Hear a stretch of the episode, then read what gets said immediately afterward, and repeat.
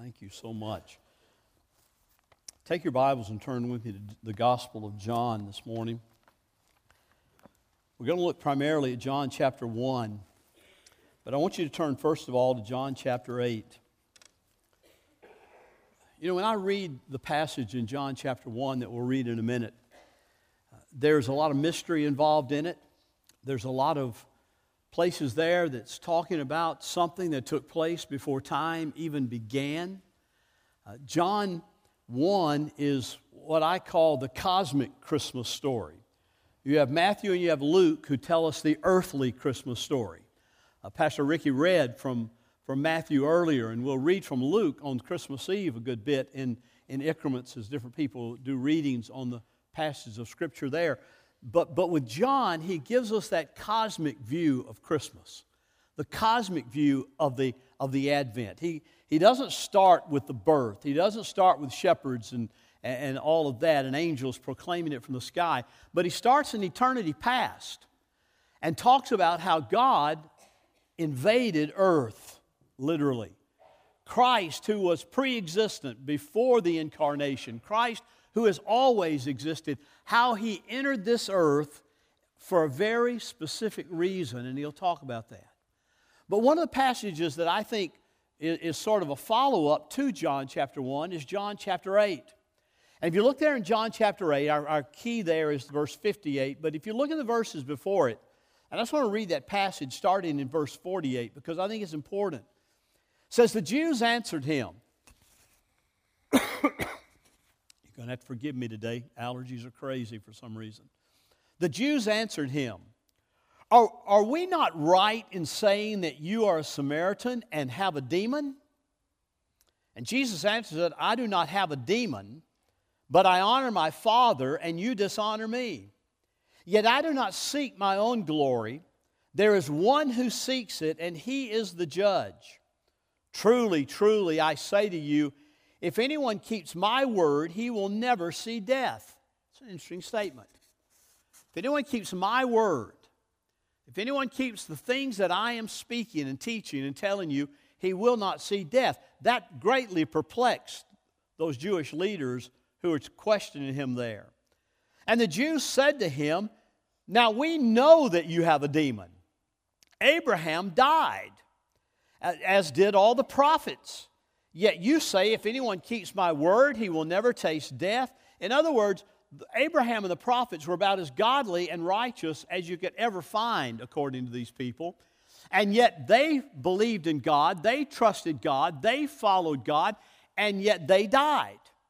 But you come along, Jesus, and you say, But if you hear my words and obey my words, you will never die. Are you saying that you're greater than Abraham and the prophets, our father and the prophets? Quite a perplexing thing. They died. Are you greater than our father Abraham who died? And the prophets died? Who do you make yourself out to be? And Jesus answered, If I glorify myself, my glory is nothing. It is my Father who glorifies me, of whom you say he is our God. My Father is the one you claim to be your God, but you have not known him. You may know something about him. You may know a little bit of the history, but you have not known him. I know him. If I were to say that I do not know him, I would be a liar like you.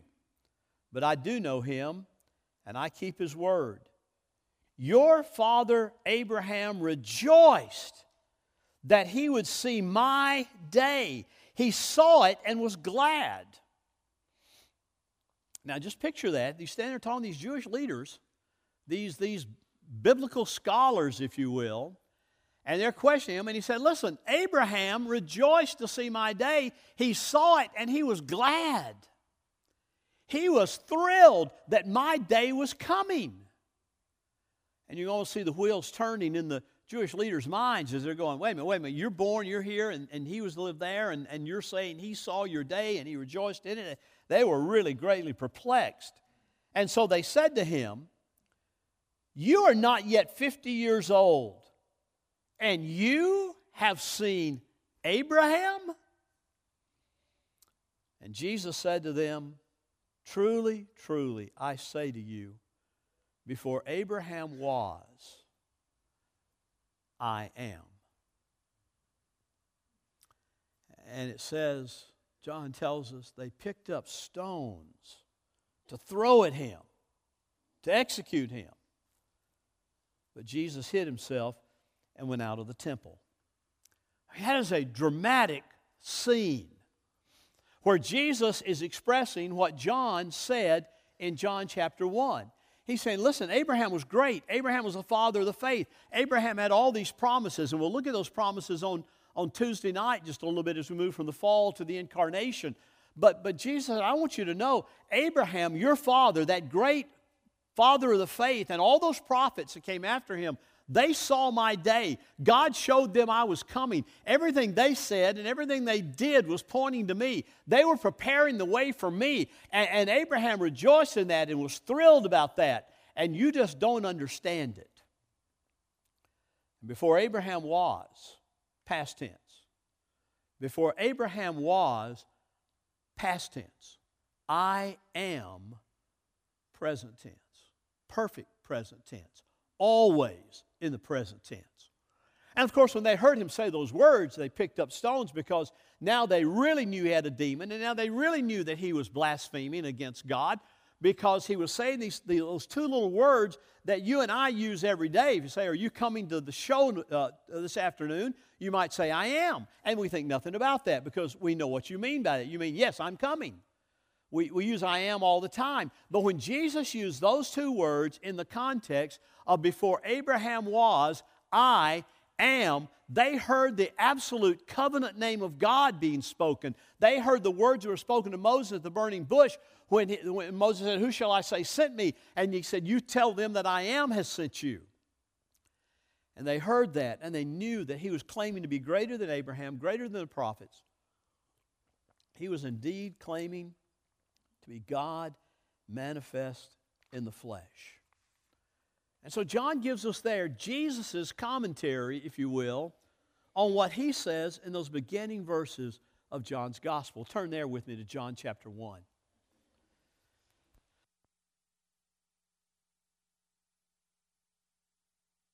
And the Apostle John, in, in these verses, takes his cue, if you will, from the book of Genesis the first book of the Bible, which begins In the beginning, God created the heavens and the earth. And the earth was void and without form, and He shaped it and He created it out of nothing. And He takes that cue with the in the beginning, but He doesn't talk about creation to begin with, He talks about Christ. He says, In the beginning was the Word, and the Word was with God, and the Word was God. He was in the beginning with God. All things, now he comes to creation. All things were made through him, and without him was not anything made that was made. In him, that is the Word, that is Christ himself, in him was life. And the life was the light of men. And the light shines in the darkness, and the darkness has not overcome it, though it may try over and over and over again. We'll see that in a minute. There was a man sent from God whose name was John. It's not John the apostle writing in the book, it's John the Baptist. He came as a witness to bear witness about the light, that all may believe through him. He was not the light, but he came to bear witness about the light. The true light, which gives life to everyone, was coming into the world. He was in the world, and the world was made through him, yet the world did not know him, did not recognize him, did not acknowledge him. They did not know him. He came to his own, and his own people did not receive him. The ones that he created and the ones he established an Old Testament covenant through Abraham with. They did not know him. They, they, they did not receive him. But to all who did receive him,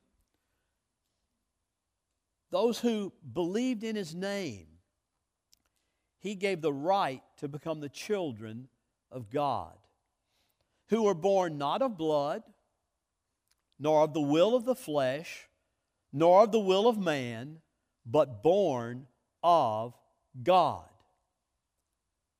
And the Word became flesh and dwelt among us. And we have seen His glory. Glory as of the only Son, the only begotten Son from the Father, full of grace and truth. John bore witness about him and cried, This is he of whom I said, He who comes after me ranks before me because he was before me. Wait a minute. Jesus is younger than John the Baptist. But John said, He ranks above me because he came before me. He was before me.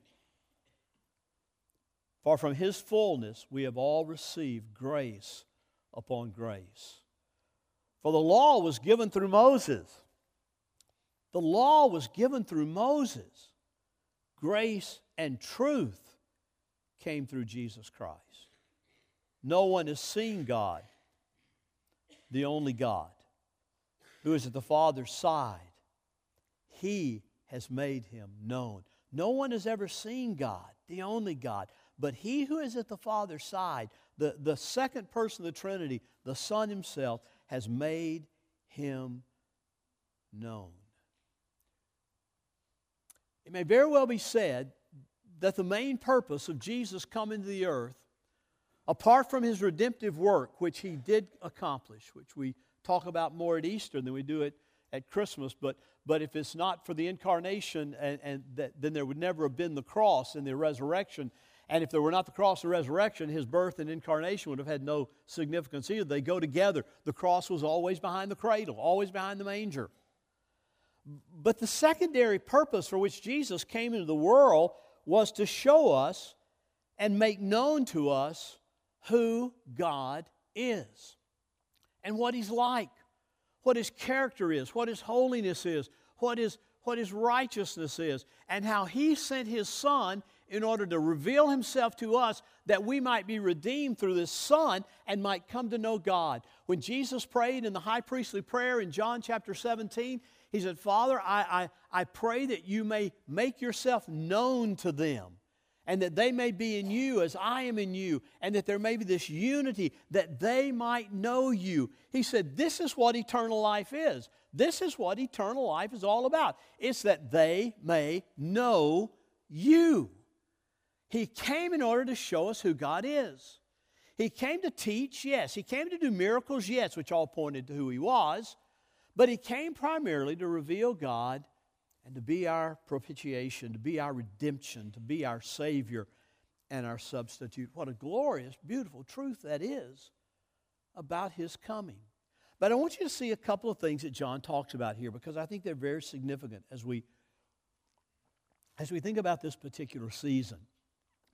When he talks about in the beginning was the Word, that is the beginning before the beginning, if you will. Before the creation of the world, before there was anything, Jesus was already there. He was with God and He was God. He was there at creation, and all things were created through Him. That is such an amazing truth that we must grasp during Advent, during Christmas time. That, that Jesus was not born or have a beginning in that manger. If he did, he was just like us. But he was born of the Virgin Mary, brought about by the Holy Spirit. It was God's holy work in her life, looking down and choosing her out of all the people on the earth to say, This young woman will be the one who will bear the Redeemer. This one who holds that baby in her arms after the birth is, she's holding after birth the one who created her. Think about that. Think about the mystery of that. Think about the glory of that.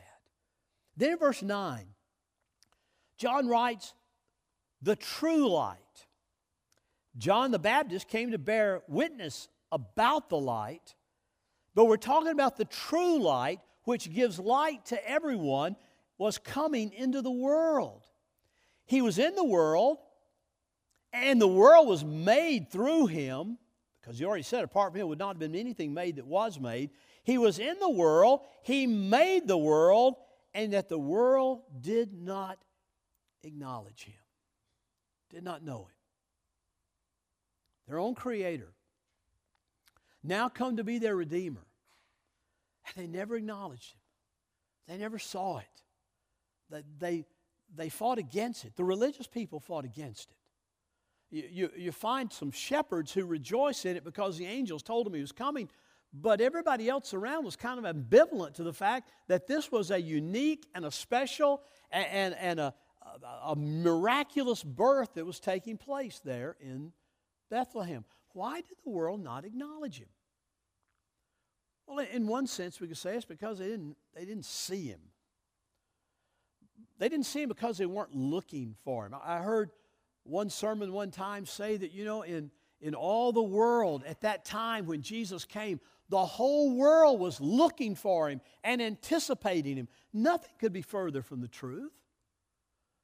They were going about their religious rituals, they were going about their festivals and their feasts and their Passovers and everything else. They were doing the right things as God had commanded them to do until this one came, but they were doing them as a means unto themselves. They were not doing them as an end unto themselves, not as a means to what was yet to come, to look to what was yet. They weren't looking for Him. Part of it was their own depravity. They were so caught up in themselves.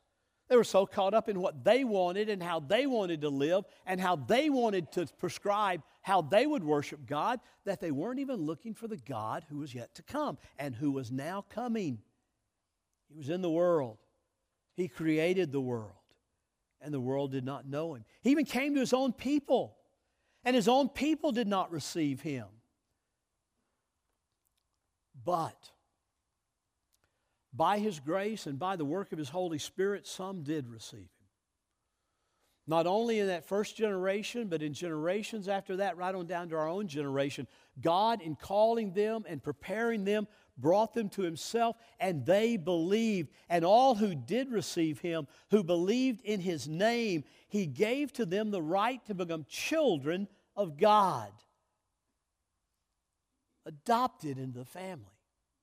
Paul will develop that later in his epistles. He'll, he'll develop this whole idea of to those who believe, those who were touched by his Holy Spirit and believed in him, to them he gave the right, the authority, if you will, to become the children of God. Not, not natural born children, because we were natural born children into the world as lost. But he gave them the right to be adopted into his family one of the most beautiful pictures of the gospel story is the picture of adoption. He brought us into his family, he gave us the right to become children of God who were born not of blood. It's not, a, it's not a natural birth thing into the family of God, nor the will of the flesh. We can't will ourselves into it. We can't say, I'm going to I don't care what it, I'm going to I'm going to will myself into God's family. Can't do that. Nor the will of man.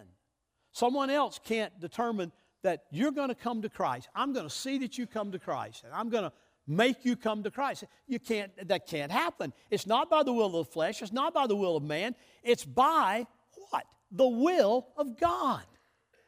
And God's working. That's the beauty of the Christmas story. That's the beauty of Advent.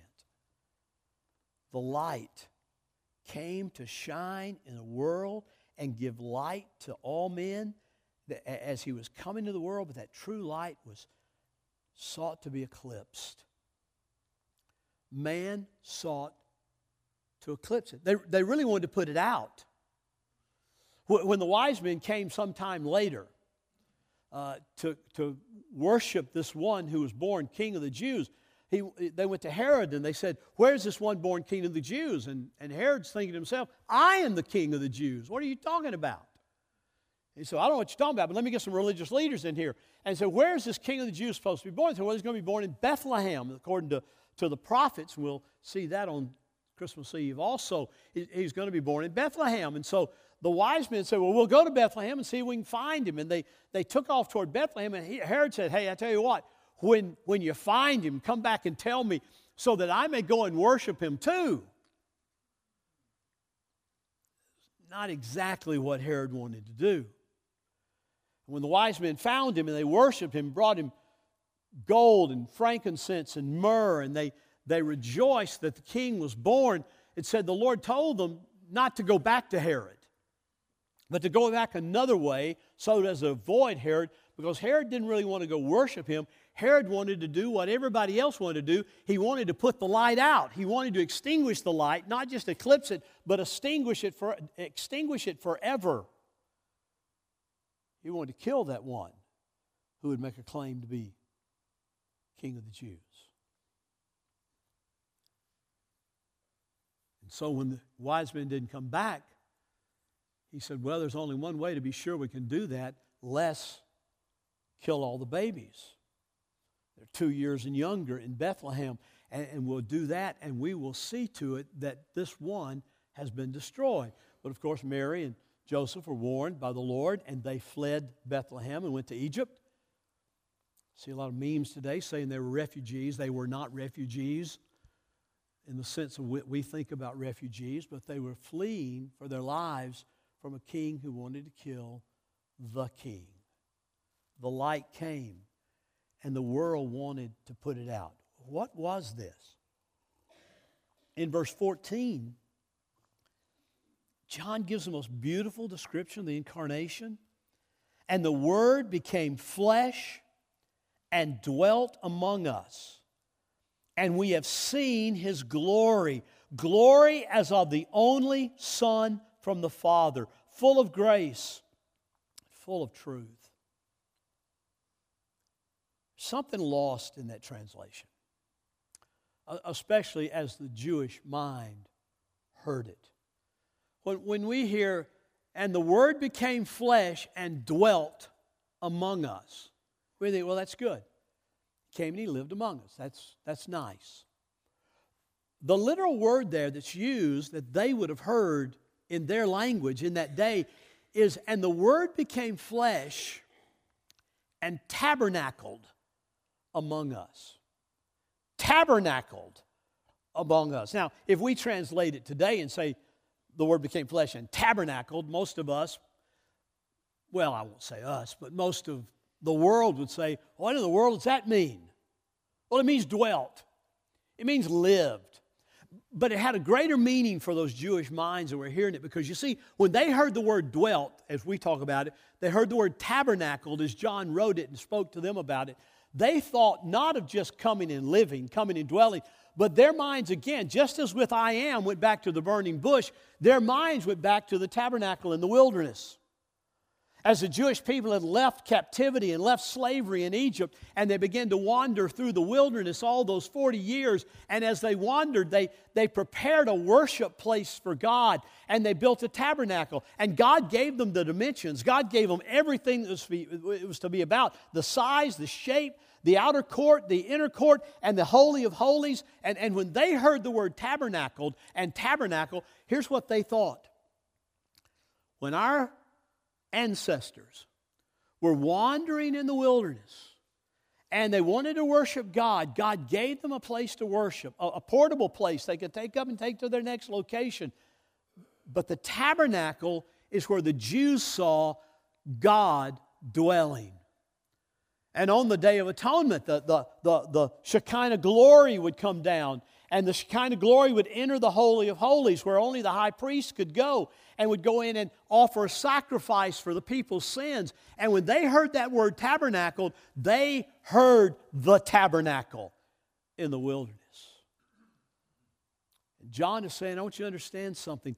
That tabernacle that you so revered, that, that you so loved, that, that, that later David desired to turn the tabernacle into the temple, and, and by Solomon it was, but, but that tabernacle, which is a part of your history and a part of your life and a part of your religious heritage, that tabernacle in the wilderness has now come in the flesh.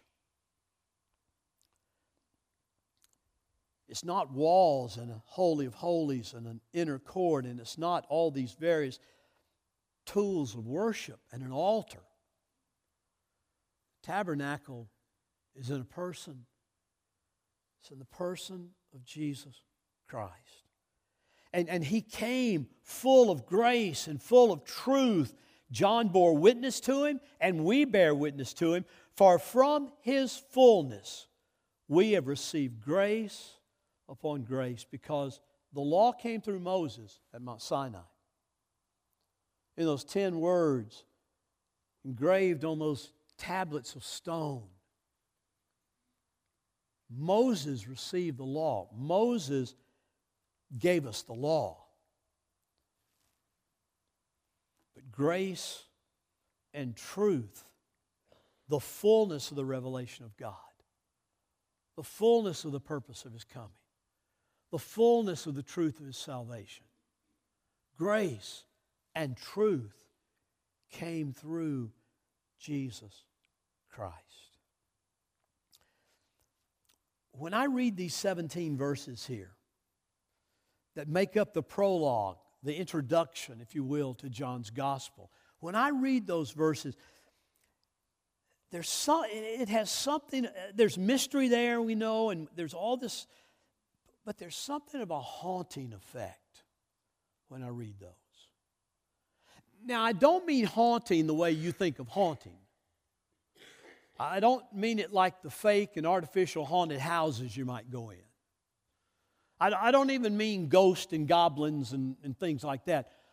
But I'm saying that when I read those verses, there's something that just grips me in, in a way that, that is hard to express with words. It's a haunting effect. It's, I, see the glory of Christ revealed. I, I see the glory of Christ tabernacling among us. I see the glory of God that came down in the Shekinah glory in the tabernacle and the Shekinah glory in the temple. And I see that behind that veil that was there, but I see that on that day that he was crucified, the veil was torn, the veil was rent, and it was opened up. And there was the glory of God hanging on a cross for all of us to see.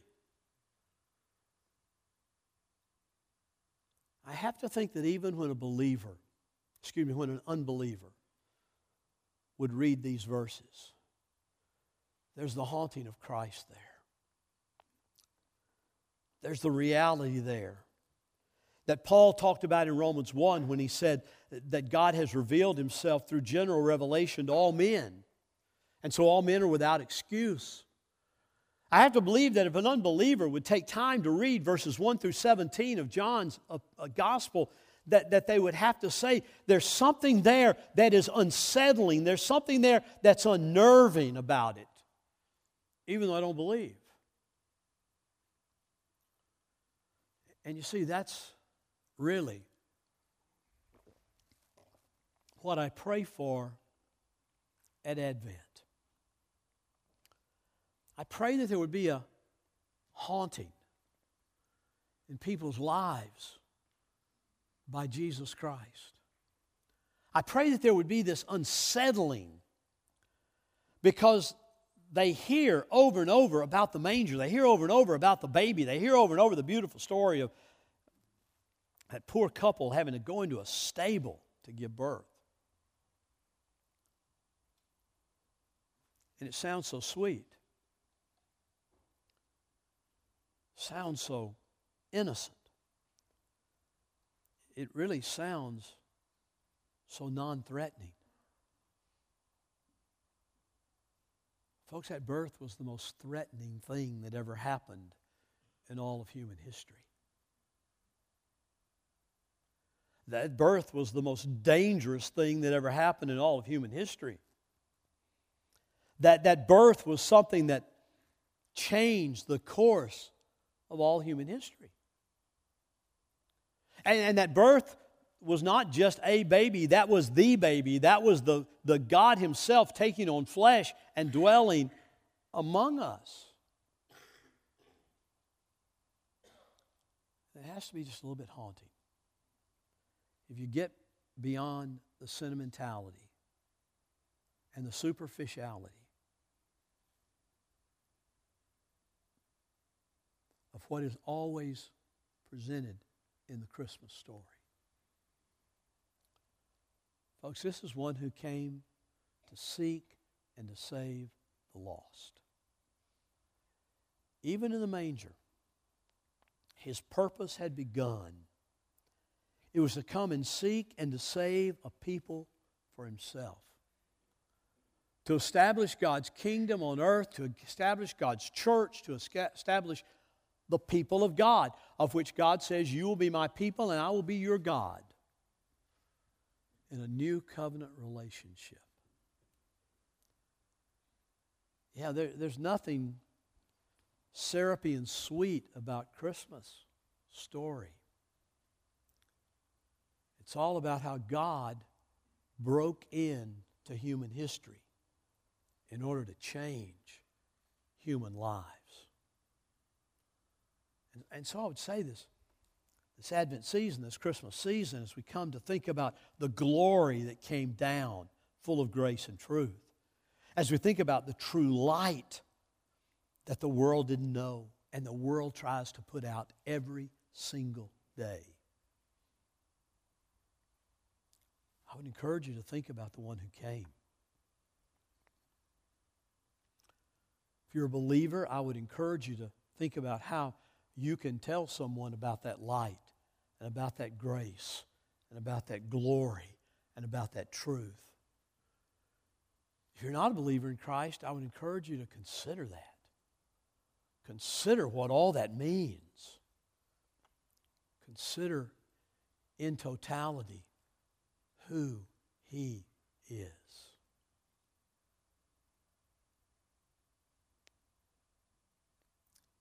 Because when the Jews heard who He was, they rejected it. We know better. I know better. When those who receive the grace of God, they bow before Him and they say, My Lord and my God, and they worship Him. Let's pray.